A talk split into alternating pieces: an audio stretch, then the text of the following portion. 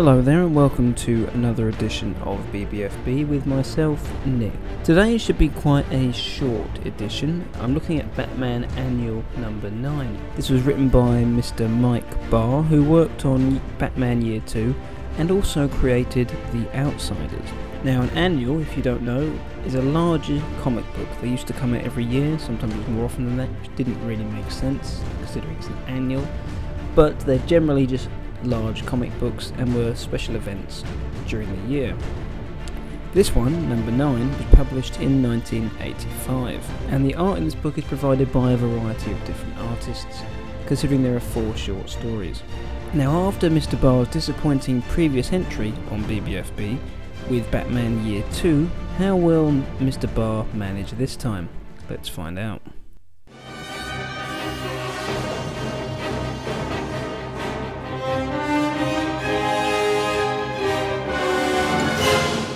Plot, as I mentioned before, involves four different short stories, so I'm going to give a quick overview of each one. The first one was called The Child, and it involves Bruce meeting a young boy and witnessing a tragic accident killing that boy's parents. Bruce then hunts down the one responsible, and we learn a bit about Bruce's own childhood without his parents during that process. The second story is called The Avenger, and Batman follows up on a gang impersonating another gang with a bank robbery. The two gangs confront each other, and they uh, have a shootout inside a warehouse. But they manage to hit a uh, box full of explosives, and the gangs manage to kill each other. The third story is called The Detective. Batman is invited to an old friends gathering where Bruce's friend is murdered. Bruce has to solve the murder and put his detection skills to the test, and of course come to the correct conclusion. And the final story is called The Man. A fire is burning down a building in Gotham. This incident is seen through the eyes of three different people a young child, a criminal, and Bruce, all with slightly different perspectives of the situation.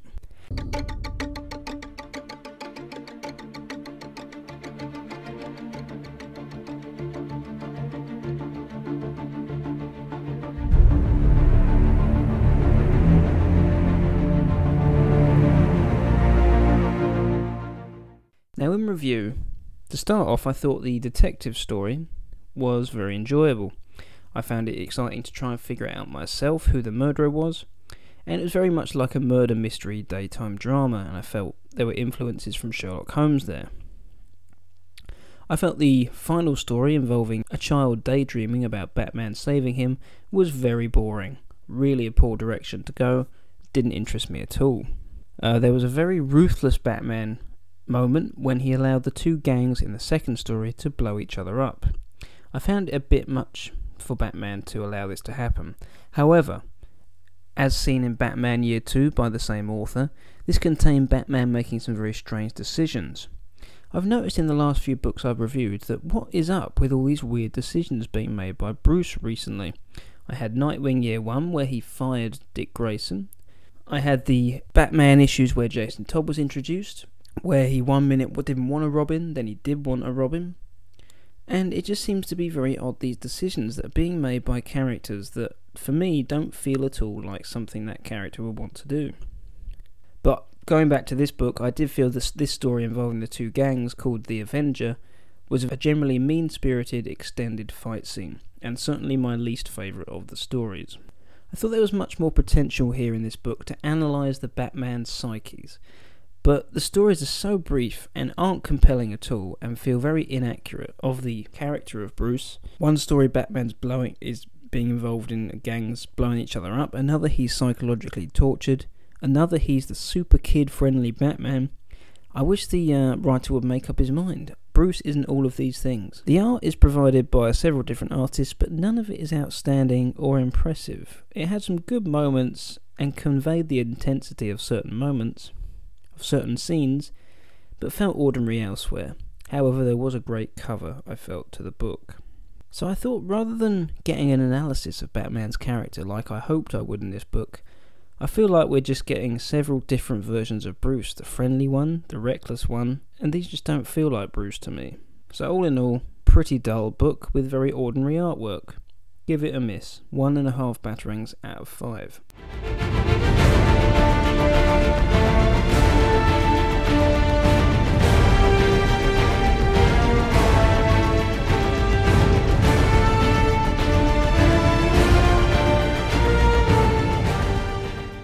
Next time I'll be looking at Batgirl Special number 1, published in 1988. Hopefully we'll be back on track with uh, Batman continuity and we'll be seeing the final Batgirl story. And this involves the retirement of Barbara Gordon. Why did she retire? Was it forced on her or out of choice? Find out next time when I review that book. In the meantime, however, you can pop on to the forums over at the BatmanUniverse.net.